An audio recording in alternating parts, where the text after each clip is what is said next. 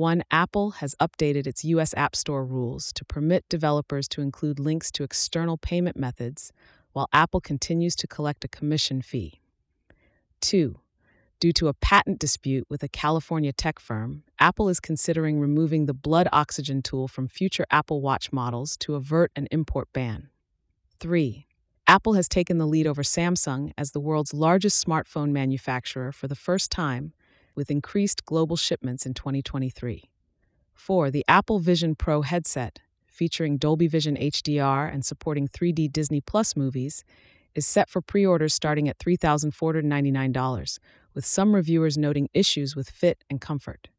5. The U.S. Supreme Court has refused to hear the antitrust case between Apple and Epic Games, leaving in place an injunction that requires Apple to allow developers the option of directing users to outside payment methods.